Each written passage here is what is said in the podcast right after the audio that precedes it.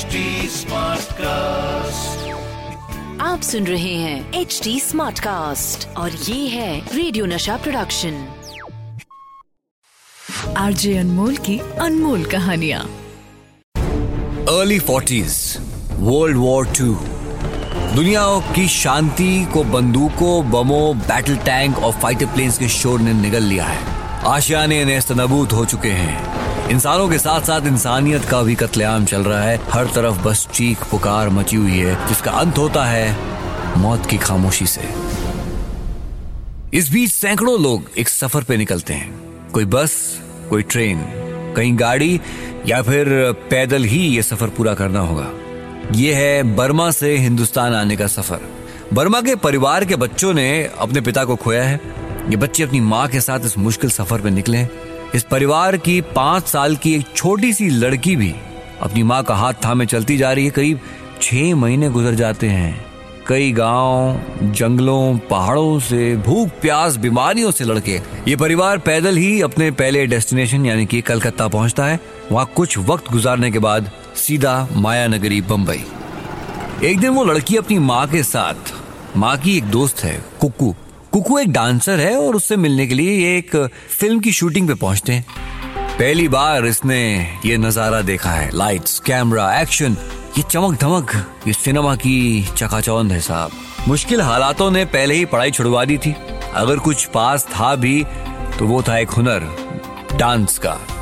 जरूरतों ने कम उम्र में इस हुनर का इस्तेमाल करना सिखा दिया था साहब। डांसर कुकू ने हेल्प की और फ़िल्मों में बैकग्राउंड डांसर का काम मिल गया।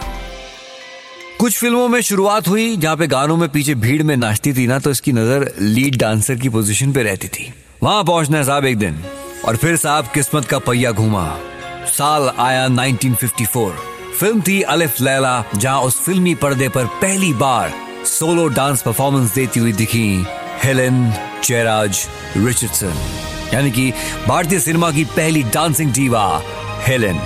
और उसके बाद 1955 हूरे अरब, एक और सोलो परफॉर्मेंस अच्छा साहब, फिर 1958 में एक बड़ी अजीबोगरीब चीज़ हुई। बम्बई की सड़कों पे एक टैक्सी चल रही है। टैक्सी में हेलेन अपनी माँ के साथ बैठी हुई है। इसी बीच वो टैक्सी एक सिग्नल पे ठहरती है। पास से गुजर रहे लड़कों की नज़र उस टैक्सी में बैठी हेलेन पे पड़ती है और वो खुशी से चिल्लाते हैं।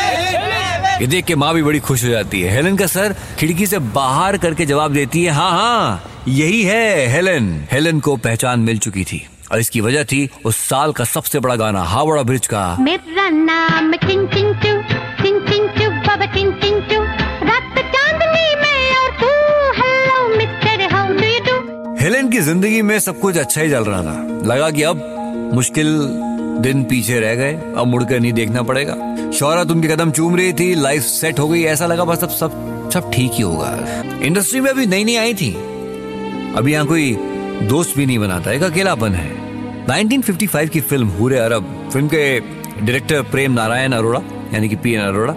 हेलेन की ये, ये दूसरी सोलो परफॉर्मेंस है। और फ़िल्म में डायरेक्टर अरोड़ा साहब से उनसे पहचान होती है और बातचीत शुरू होती है बहुत जल्दी दोस्ती में तब्दील हो जाती है। अरोड़ा साहब अक्सर फ़िल्म के सेट पे हेलेन से मिलने चले आते हैं। शूट चल रही है। हेलेन अपना डांस परफॉर्मेंस देने में बिज़ी है। और अरोड़ा साहब हेलेन को देख रहे हैं। मुलाकातों का सिलसिला शुरू होता है और बहुत ही जल्द वो हेलेन का भरोसा जीत लेते हैं। हेलेन को ऐसे किसी साथी की तलाश थी जो उनका अकेलापन दूर कर सके।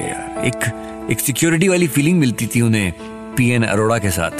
1957 हेलेन पीएन अरोड़ा के साथ रहना शुरू करती हैं। पर्सनल लाइफ में जो खाली जगह थी, जो कोई शोहरत, कोई दौलत नहीं दे सकती, अब वो भरने लगी थी। पर्सनल फ्रंट पे भी हेलेन अब ज़िंदगी में खुश हो गई थी। हलाकू, यहूदी, अनाड़ी, हम हिंदुस्तानी, दिल अपना, प्रीत पराई, गंगा जमुना, चाइना टाउन, शिकारी, तीसरी मंजिल मैं फ़िल्मों के नाम लेता रहूँगा, टाइम खत्म हो जाएगा। करीब साठ फ़िल्मों में हेलेन फिल्मी पर्दे पे नज़र आ चुकी हैं। और अपने डांस से सिर्फ़ इंडस्ट्री नहीं, बल्कि अपने फैंस के दिलों में भी अपनी पक्की जगह बना चुकी है। फिल्मी पर्दे पे जब जब हेलन आई, ओ हसीना जुल्फो वाली, पिया तू अब तो आजा, आओ ना, गले लगाओ ना, आशा जी की आवाज़ का वो कॉम्बिनेशन धूम मचा रहा था। डिस्ट्रीब्यूटर्स की मांग रहती थी कि फ़िल्म में हेलन का एक गाना होना ज़रूरी है। शौहरत की बुलंदियाँ छू रही थी। लेकिन फिर उसी वक्त हेलन ने रियलाइज़ किया कि उनकी मेहनत की कमाई को पीएन अरोड़ा उड़ाना शुरू कर रहे हैं। धीरे धीरे वो बैंक बैलेंस जो बनाया था वो कम होता जा रहा है। मैंने यहाँ कुछ पैसे रखे थे अब दिख नहीं रहे। वो मैंने लिए हैं मुझे कुछ ज़रूरत थी। पर वो तो तुम मांग भी सकते थे ना? यू चोरी से लेने की क्या ज़रूरत थी? वैसे इतने पैसों की ज़रूरत क्या थी तुम्हें? अब तुम क्या चाहती हो? मैं तुम्हें मेरी हर ज़रूरत बताऊँ? अगर तुम्हें मेरे पैसे चाहिए तो बताना पड़ेगा। मैं इस तरह तुम्हें अपने पैसे उड़ाने नहीं दूँगी। धीरे धीरे पत्ते खुल रहे थे पी एन अरोड़ा का सच सामने आ रहा था। पता लग गया कि ये रिश्ता सिर्फ़ ज़रूरत का था, लेकिन अब बहुत देर हो चुकी थी। हेलन बैंक हो चुकी थी, उनका अपार्टमेंट भी जब्त हो चुका था, लेकिन पी एन अरोड़ा यहीं पर नहीं रुके। अब वो अपनी रसूख का इस्तेमाल करके हेलन को फिल्म्स के ऑफ़र नहीं मिलने दे रहे थे। डांसिंग क्वीन हेलन के लिए गुजर बसर बड़ी मुश्किल हो रही थी। कुछ सी ग्रेट फ़िल्में भी करनी पड़ी। पैसा भी कम मिल रहा था। शौरत भी धीरे धीरे फेड आउट हो रही थी। यंग डांसर्स आ रही थी, पद्मा खन्ना, अरुणा ईरानी। हेलन के लिए ये वक्त मुश्किल है। लेकिन ऐसे में एक सच्चा दोस्त सहारा बन के सामने आता है। ये पहचान आज की नहीं है, ये बहुत पहले की है। 1963 की फ़िल्म जिसमें लीड रोल में हेलेन थी साथ में अजीत थे, तब सलीम खान उनसे मिले थे। तब सलीम खान, वो राइटर सलीम खान नहीं थे, तब तो एज एन एक्टर अपनी किस्मत आजमा रहे थे। इस फ़िल्म में वो एक खलनायक थे, लेकिन ऑफ़ स्क्रीन हेलन के एक अच्छे, सच्चे दोस्त। अब जब हेलन मुश्किल वक्त से गुजर रही थी तो ये दोस्त वापस आया। लेकिन अब ये वो स्ट्रगलिंग एक्टर नहीं था साहब। ये स्क्रीन प्ले और स्टोरी राइटिंग की दुनिया का बादशाह बन गया था। सलीम जावेद की जोड़ी झंडे गाड़ चुकी थी। हेलन जी को उस मुश्किल वक्त से निकालने के लिए सलीम साहब ने उन्हें कुछ बड़ी फ़िल्में दिलवाई। डॉन, शोले, ईमान धर्म, दोस्ताना। एक बार फिर शौरत से हेलन का रिश्ता बन चुका था और फिर आया वो पल जिसका इंतज़ार वो बरसों से कर रही थी। साल 1980 ग्लैमर से भरी हुई ये शाम, फ़िल्म फेयर अवार्ड्स की शाम है। सारे फिल्मी सितारे आज एक साथ ज़मीन पर उतर आए हैं और इस बीच अनाउंसमेंट होती है एक अवार्ड की, Filmfare award for best supporting actress और ये अवार्ड जाता है हेलेन को। 1979 महेश भट्ट की फ़िल्म लहू के दो रंग। इसके लिए हेलेन जी को ये अवार्ड मिलता है। और इससे पहले भी गुमनाम शिकार ऐलान फ़िल्मों के लिए उनको नॉमिनेट किया गया था, पर वो ख्वाब आज पूरा हुआ।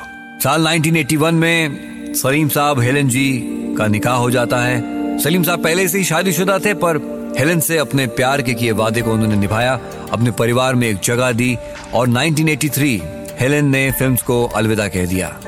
मगर फिर कम बैक किया with Khamoshi, the musical, Mohabbatein Hum Dil De चुके सनम, और आज भी वो कुछ गेस्ट रोल्स में नज़र आती हैं। हेलेन जी को जो लोग पर्सनली जानते हैं myself being that lucky person जो उनको जानते हैं, उनकी शख्सियत बहुत बड़ी है।